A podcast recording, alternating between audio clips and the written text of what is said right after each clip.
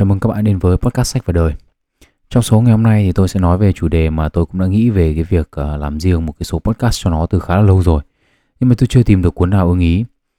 Thực sự thì cuốn 39 cuộc đối thoại cho người trẻ ờ, của nhà báo Phan Đăng ấy thì không phải là một cuốn sách xuất sắc cho chủ đề này. Ờ, nhưng tôi thấy là quan điểm của nhiều khách mời trong cuốn sách thì đã rất là có giá trị trong việc là điều hướng cách mà chúng ta suy nghĩ về việc phát triển bản thân. Chính vì thế, cách tiếp cận kiến thức trong số ngày hôm nay thì nó không phải là 100% giống như các chương chính khác mà nó là dạng à, nửa chương chính nửa ngoại truyện. Ok, vậy thì không để các bạn chờ nữa, chúng ta sẽ đi vào nội dung của số ngày hôm nay thôi ạ.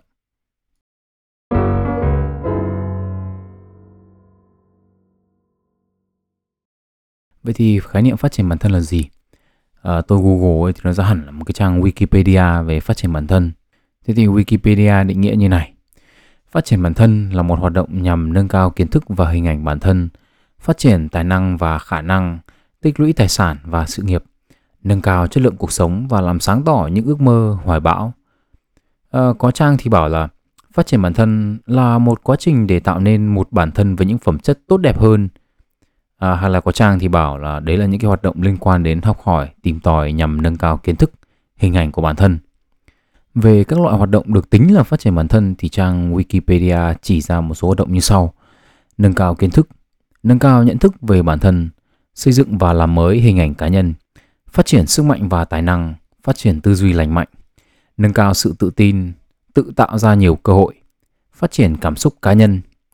À, cái này ai mà dạy được tôi là tôi học luôn đây này. Và cả việc làm giàu.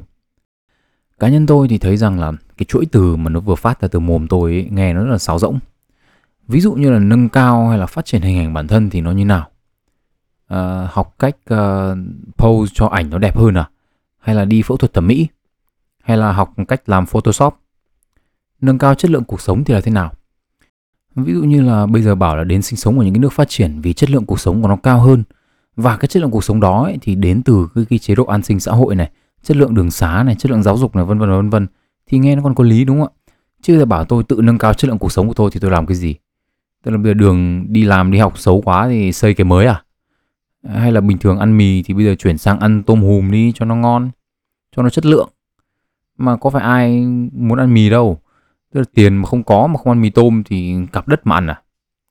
à tôi ấy thì chưa bao giờ quan tâm đến cái việc phát triển bản thân này. Nhưng mà nếu mà phải đưa ra định nghĩa cho nó ấy, thì tôi xin phép quay trở về với cái chủ đề yêu thích của tôi đó là sinh học. Cụm từ phát triển bản thân ấy được ghép từ chữ phát triển và chữ bản thân. Phát triển về mặt sinh học ấy, theo từ điển bách khoa toàn thư Britannica ấy, thì có nghĩa là sự tăng số lượng cũng như kích cỡ tế bào trong quá trình sống. À, nếu ghép cái nghĩa đó vào chung với cái từ bản thân ý, thì tôi nghĩ rằng là phát triển bản thân thì có thể có hai cách. Một là phát triển cơ thể, tức là sức mạnh về mặt thể chất đấy, là làm tăng khối lượng cơ mình có để có thể sản sinh ra được nhiều lực hơn. Hoặc là giúp uh, tim và phổi phát triển hơn để có thể vận động lâu hơn. Và thứ hai là phát triển về đầu óc, tức là tăng số lượng kiến thức mình có để có thể tư duy tốt hơn, xử lý được nhiều vấn đề hơn. À, tất cả là để phục vụ cho cuộc sống của mỗi người. Vậy thôi. À, về mặt thể chất ấy, thì tôi cho rằng ai cũng nên kiếm một bộ môn thể dục thể thao nào đấy và biến nó thành cái thói quen. Môn gì cũng được. À, bóng đá, cầu lông, bóng bàn, bơi lội, chạy, thể hình vân vân vân vân. Cái gì cũng được, miễn là tạo được thành cái thói quen tập luyện những cái bộ môn thể thao đấy thì càng sớm thì càng tốt. Trước đây thì tôi đã từng đọc được một cái lập luận là như này. Tức là tập thể dục thể thao ấy thì đúng là giúp chúng ta sống lâu hơn. Nhưng mà cái thời gian mà sống lâu hơn ý, thì cũng chỉ ngang hoặc là thậm chí còn ít hơn cái thời gian mà chúng ta dành ra để tập nếu mà tính tổng thời gian của cuộc đời. Lập luận này thì không sai, nhưng mà nó cũng không khác mấy cái lập luận là ngủ làm gì lắm, cứ thức mà làm việc với học hành cho nó nhanh giỏi mà tôi đã nhắc đến ở những cái số podcast trước rồi đúng không ạ? Không ngủ thì đúng là làm được nhiều việc hơn, nhưng mà cái chất lượng làm việc ấy nó kém. Tương tự như thế thì không tập được thì làm việc khác, nhưng mà khi mà không có sức khỏe ấy, thì chất lượng cuộc sống cũng giảm, vì làm cái gì thì cũng giật dẹo. Thế còn phát triển đầu óc thì như nào? Tôi thì nói thật là tôi không quá rảnh để ngồi đọc về cái chủ đề này, nhưng mà trong giới hạn những cái gì tôi ờ, quan sát được ấy thì tôi thấy mấy cái món liên quan đến cái chủ đề này thường là dạy cách tư duy, dạy cách làm giàu hay là dạy các kỹ năng mềm như kiểu kỹ năng lãnh đạo, kỹ năng giao tiếp hay là những cái cuộc khỉ gì đấy khác. Tôi nghĩ là nghe những cái tên này ấy, thì nó hay, nhưng mà thực chất ấy thì toàn là những cái sáo rỗng thôi. Làm làm giàu đâu phải là cứ dạy mà làm được. Lý thuyết nghe thì vừa dễ làm vừa nhanh giàu, nhưng mà mấy cái thằng mà dạy làm giàu ấy thì nó có làm giàu từ những cái nó nói đâu. Nó làm giàu từ việc lấy tiền của người đi học làm giàu đấy chứ. Ngay cả những cái lý thuyết rất là cơ bản, như kiểu là mỗi ngày tiết kiệm mấy trăm, xong rồi mỗi tháng tiết kiệm vài triệu thì mấy năm tiết kiệm được bao nhiêu tiền đấy, xong là 10 năm là được con xe hay là được cái nhà thì cũng tôi thật là toàn cái luyên thuyền thứ nhất ấy, là cái nguyên tắc tiết kiệm và tích lũy tiền ấy được khởi xướng và thực hiện bởi một cái thế hệ khác. Khi mà nền kinh tế cũng như là các vấn đề xã hội rất khác so với bây giờ. Bố mẹ tôi cũng là những người tiết kiệm để cho tôi đi học đây nhưng mà đến thế hệ của tôi ấy, và cả thế hệ của các bạn sau này nữa ấy, thì nền kinh tế nó cũng đã khác rồi. Công ăn việc làm nó khác cạnh tranh trong công việc khác các yếu tố về địa chính trị nó cũng đã khác. Thế thì làm sao mà một cái nguyên tắc nó cũ như thế phải áp dụng được? Tiết kiệm được dăm hôm ba bữa thì cũng có sự cố xảy ra mà cần đến tiền. Nhà bạn bè đồng nghiệp thì có đám hiếu đám hỉ cha già mẹ héo xe hỏng máy tính hư. Rồi ai mà cứng đầu tiết kiệm đến cùng ấy thì cũng sẽ đến lúc nhận ra là cái tiền mà mình chi ra hàng tháng ấy là để mình giữ các cái mối quan hệ xã hội. Mình không tiêu tiền vào những cái cuộc vui chơi ấy, thì rồi đến lúc người ta cũng chẳng nhớ đến mình chẳng biết mình là ai. Thậm chí là nếu mà đã lập gia đình ấy, và thoát khỏi những cuộc ăn chơi xã hội ấy, thì tiền cũng phải dành để nuôi con đúng không ạ? Lương thì ba cọc ba đồng tiền sữa tiền thuốc tiền đi học có khi chục triệu bạc một tháng. Lấy vợ lấy chồng mà ở xa ấy, thì cũng phải có cái phương tiện đi lại đúng không ạ? Không có trời nắng trời mưa nó vất vả thế rồi tiền bảo trì bảo dưỡng chăm nuôi cái phương tiện đấy nó cũng là một cái khoản khá khá hàng tháng. Có được một cái quỹ tiền tiết kiệm cho những ngày mưa còn khó chứ đừng nói là làm giàu. Còn đương nhiên là nếu mà có sự hậu thuẫn của những cái thế hệ trước ấy, thì câu chuyện nó sẽ khác. À, dạy kỹ năng lãnh đạo với giao tiếp ấy, thì nó còn được cười hơn. Tức là học kỹ năng lãnh đạo thì để lãnh đạo ai? Một mét vuông thì có hai con chó hai con mèo và 10 thằng lãnh đạo. Thì ai làm sếp ai làm nhân viên? Tôi thì chắc chắn là hai con mèo là không làm nhân viên rồi còn cái văn mà học là để làm để lãnh đạo bản thân ấy thì nó còn buồn cười hơn nữa. Tức là có một mình mình thôi mà mình cũng phải lãnh đạo à tức là cũng chỉ có một đầu hai tay hai chân thì, thì cái lãnh đạo cái bộ phận nào nữa vậy? Công ty trách nhiệm hữu hạn một thành viên thì cũng lấy đâu ra vốn pháp định mà đòi đầu tư cái này cái nọ cái lọ cái chai. Học kỹ năng giao tiếp thì nói thật là thành hẳn cái sâu hài độc thoại luôn rồi chứ không phải là tấu hài nữa. Mấy cái ông dạy cái đấy không biết là viết chính tả có đúng không? Hay là một câu sai ba lỗi chính tả? Xong là ông nào ông ấy đi dạy là cũng bảo các bạn phải biết lắng nghe. Nhưng mà không nhận ra một cái nghịch lý là chính mình cũng chỉ biết nói chứ chả biết nghe ai.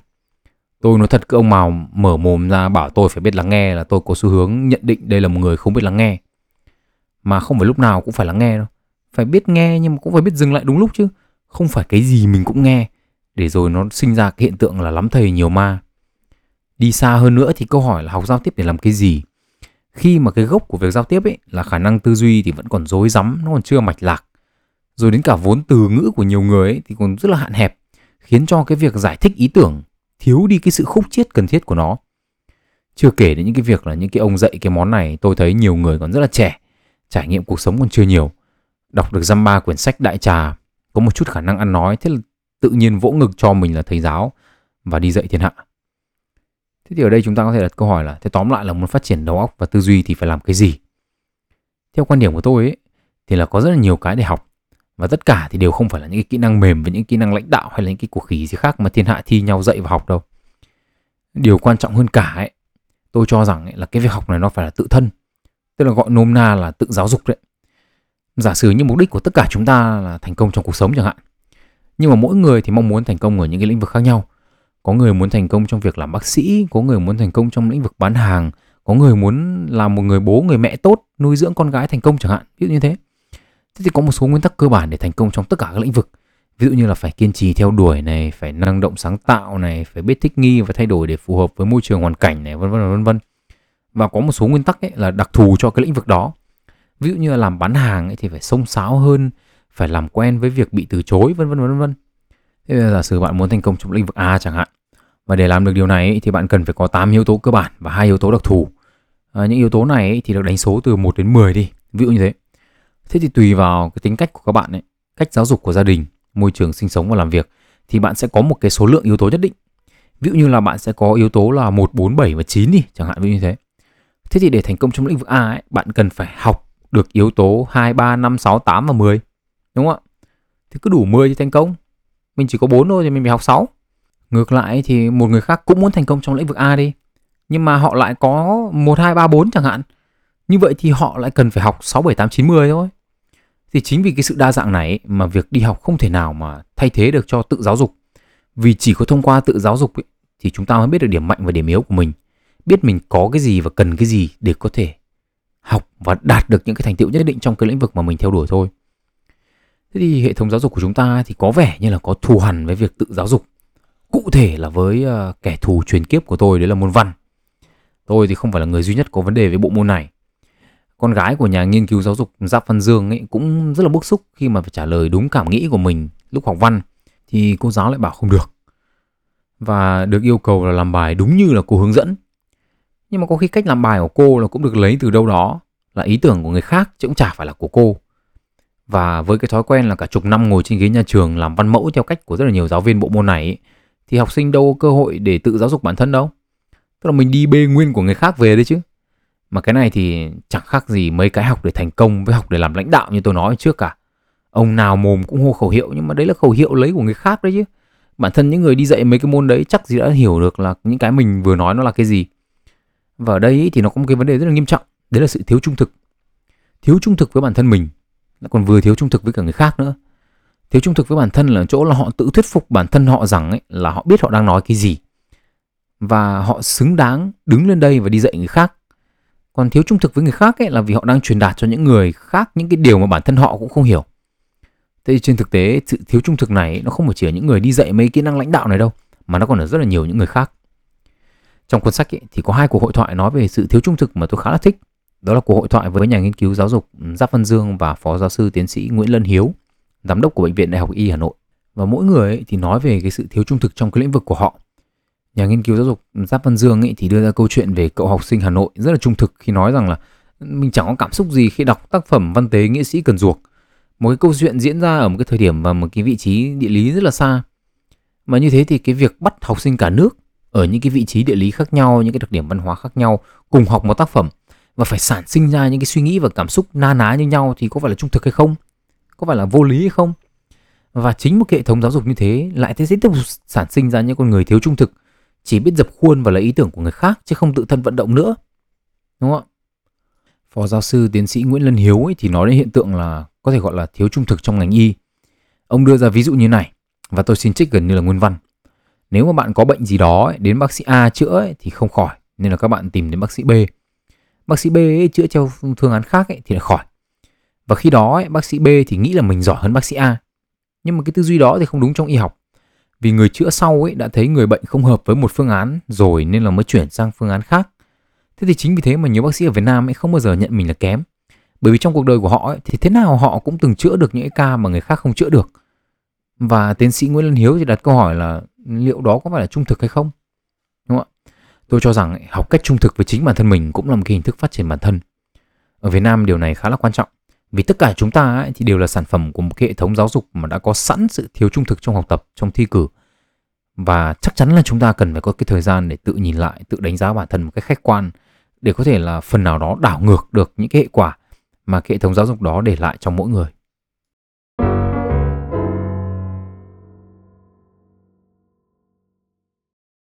Trong cái nửa sau của podcast này thì tôi muốn chia sẻ những cái luận điểm khác nhau đến từ những cái cuộc trò chuyện trong cuốn sách mà ít nhất là bản thân tôi thấy rằng là nó khiến cho đầu óc mình mở mang thêm được một chút ít. Đầu tiên là phải nói về cuộc trò chuyện số 1, 2 và 19.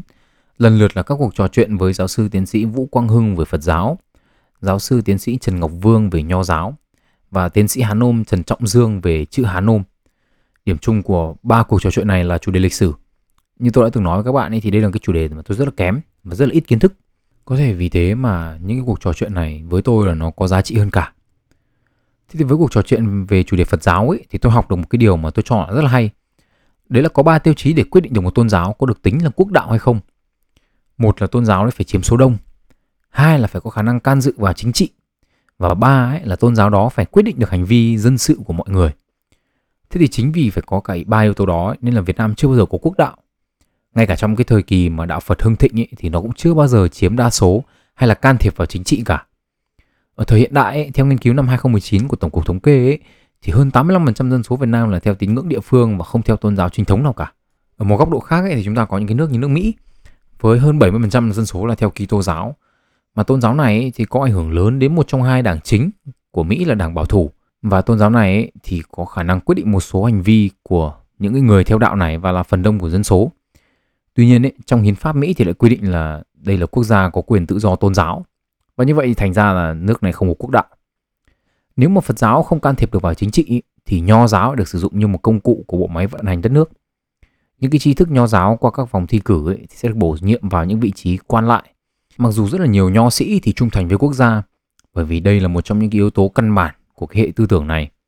À, nhưng cũng có những cái nhóm nhấn mạnh cái tôi của mình.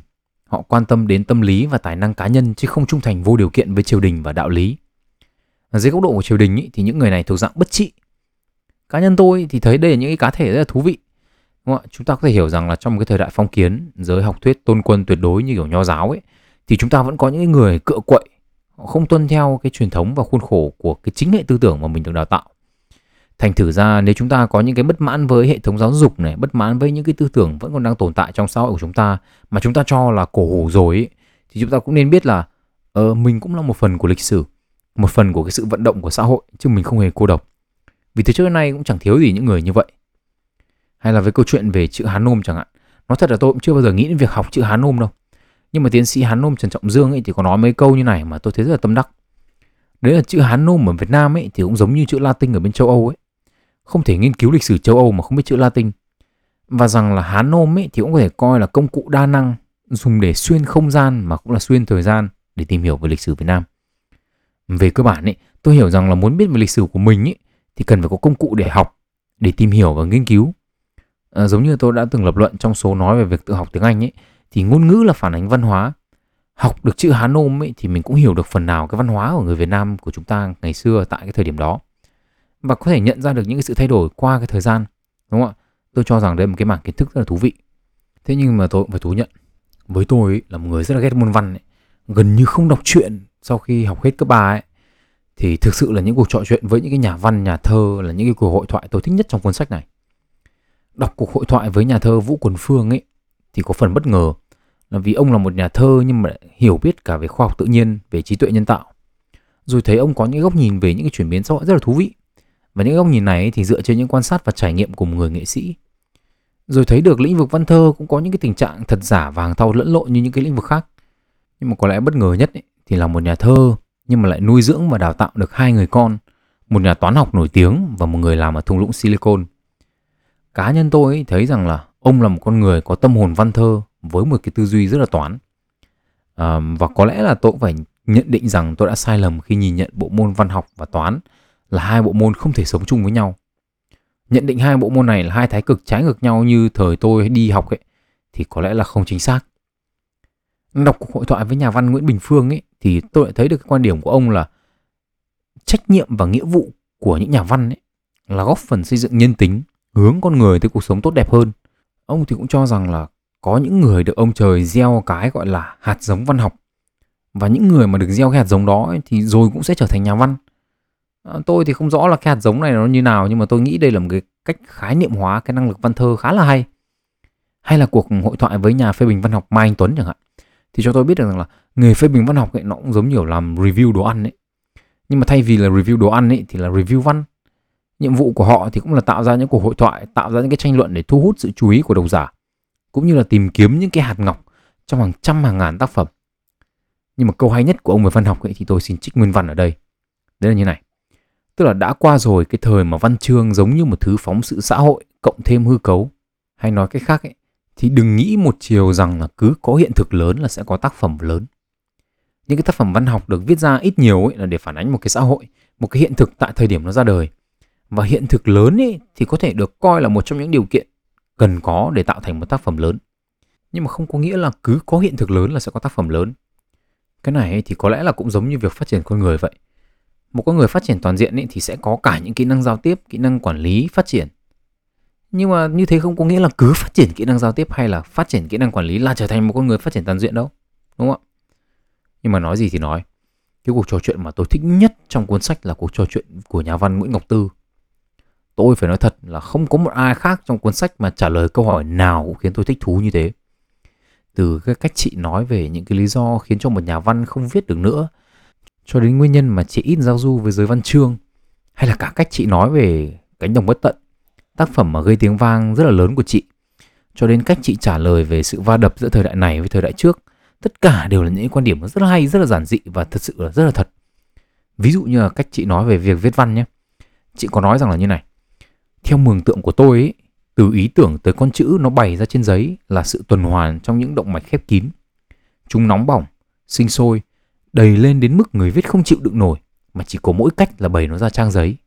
Chỉ có mỗi cách viết cho nó vợi bớt. Tôi phải nói thật là cái thời mà tôi còn viết blog ấy thì cái cảm giác của tôi là có lẽ nó cũng tương tự như thế đấy. Chỉ là nếu mà tôi tả lại ấy, thì câu chữ của tôi nó không được hay như chị thôi.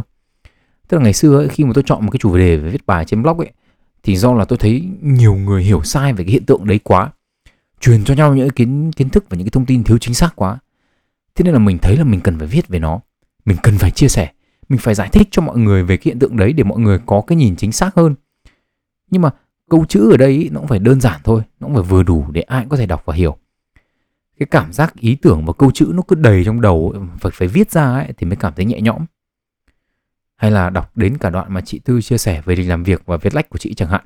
Tôi thấy cũng giống có vẻ giống như tôi làm podcast ấy. Tức là chị nói rằng là có khi vài ba tháng chị không viết gì cả. Đi xem phim đi mua sắm la cả chỗ này lang thang chỗ nọ nhưng mà sự thật không viết ý, thì chẳng bao giờ xảy ra với nhà văn cả. Những ý tưởng những câu chuyện nó vẫn còn động đậy trong đầu như thường giống như một cái phản xạ tự nhiên. Khi ta nghe một câu chuyện bên đường ấy, não thể nào cũng sẽ nhói lên ý nghĩ là vụ này thì viết gì được. Với nó thì ta sẽ bày cái gì lên giấy đây? Những cái lúc mà tôi không đọc sách để làm podcast ấy thì tôi cũng xem cái này xem cái kia. Tôi ra đường tôi tương tác với người này với người nọ. Và cứ một cái trải nghiệm nhỏ nhỏ đó ấy, thì một hoặc là một vài ý tưởng nhỏ nhỏ nó sẽ đến và cứ mỗi lần như thế thì tôi sẽ nốt lại vào điện thoại. Trong điện thoại của tôi hiện giờ ấy, thì có hàng chục những cái nốt nhỏ nhỏ như thế. Nó chờ một ngày được gắn kết lại với những ý tưởng khác để trở thành những cái số ngoại truyện của sách và đời. Có lẽ ở đâu đấy là tôi thấy được bản thân mình trong những suy nghĩ và cuộc sống của một nhà văn. Và điều đó thực sự là khiến tôi cảm thấy thú vị. Và như thế thì sau khi đọc cuốn sách này ấy, tôi thấy được điểm chung của những điều mà tôi cho rằng chẳng có gì liên quan đến nhau. Và tôi học được những điều mà trước đây tôi chưa từng biết nếu nói rằng là tôi đã phát triển được tư duy của mình sau một cuốn sách thì có lẽ là không đúng nhưng để nói rằng là lượng kiến thức trong đầu tôi đã lớn hơn một chút so với trước khi tôi đọc ấy, thì tôi cho rằng đó là một điều hoàn toàn chính xác. Và tôi tin rằng là nếu mà các bạn mua cuốn sách này về các bạn đọc nó ấy, thì có lẽ các bạn cũng sẽ tìm được một cái điều gì đó. Có lẽ không phải trong những cái câu chuyện, những cái cuộc hội thoại mà tôi cảm thấy rất là thích, mà có thể ở những cái cuộc hội thoại mà tôi cảm thấy rất là bình thường, đúng không ạ? Vì chúng ta học những cái điều khác nhau trong cuộc sống. Và khi các bạn đọc những điều đó rồi các bạn cảm thấy rất là tâm đắc. Và như thế thì cái lượng kiến thức trong đầu các bạn ấy nó cũng đã lớn hơn một chút. Khi một cá thể động vật được sinh ra ấy thì nó không cần phải gào thét lên với ai hay là phải đi khoe với thiên hạ rằng bây giờ nó sẽ bắt đầu quá trình phát triển bản thân của nó đây. Nó sống dựa vào người mẹ, nó tiếp thu những nguồn tài nguyên đến từ môi trường để có thể lớn lên. Mỗi một loài sinh vật được sinh ra ấy, sẽ có những đặc trưng nhất định, những nền tảng cơ bản để nó có thể tồn tại trong môi trường của riêng nó. Nhưng mà đồng thời nó cũng phải học những kỹ năng sinh tồn khác nữa để có thể không chỉ tồn tại mà phát triển.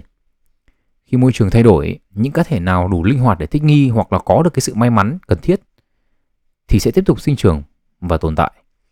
Những cá thể không có được những điều đó thì sẽ lụi tàn. Cái quá trình sinh trưởng và phát triển của một cá thể động vật ấy, có thành công hay không ấy, thì nó phụ thuộc vào những yếu tố như yếu tố bản năng này và khả năng học hỏi và khả năng thích nghi của mỗi cá thể. Con người chúng ta cũng vậy. Mỗi chúng ta sinh ra ấy, thì có những đặc trưng riêng về tính cách, về môi trường, về gia đình và chúng ta khác nhau về những cơ hội mà cuộc sống mang lại. Nên là chúng ta buộc phải học những kỹ năng khác nhau để có thể sinh tồn và phát triển chúng ta cũng phải có những cái linh hoạt trong suy nghĩ và hành động để có thể tiếp tục đi theo dòng chảy của cuộc sống mà không bị nó bỏ lại phía sau. Vậy thì có nên chăng là thay vì dành thời gian để tìm hiểu và theo đuổi cái gọi là phát triển bản thân thì chúng ta nên bắt đầu hành trình tìm hiểu về bản thân mình trước, về những điểm mạnh, về những thiếu sót, về những cơ hội mà chúng ta có trong tay. Rồi chúng ta hấp thụ tất cả những gì cuộc sống mang đến. Chúng ta dùng nó làm làm nguyên liệu để phát triển những cái ưu thế đặc thù, để cải thiện những điểm yếu, để tích lũy cái kỹ năng, tài nguyên và kinh nghiệm sống để tìm cho mình một cái chỗ đứng trong xã hội. À, nhưng cũng đừng quên rằng ấy, thì ngoài kia còn rất là nhiều điều thú vị để chúng ta tìm hiểu. Cuộc sống còn rất là nhiều những cái thú vui khác. Sống không phải chỉ là chăm chăm chăm chăm vào phát triển bản thân mà còn là để tận hưởng những cái giờ phút ngắn ngủi mà chúng ta có trên cái hành tinh này. Và có lẽ hay hơn cả ấy, là chúng ta cứ lặng lặng mà làm bởi vì để người khác nhận ra được sự phát triển của bản thân mình thì nó vừa khách quan hơn, mà nó vừa có nhiều ý nghĩa hơn rất là nhiều so với việc tự mình vỗ ngực và khoe với thiên hạ là tôi đang phát triển bản thân mình đây. Chào mừng các bạn đã đến với podcast sách và đời. Tên tôi là Nguyễn Thiên Đạo. Hẹn gặp lại các bạn ở những số lần sau. và chúc các bạn một ngày tốt lành.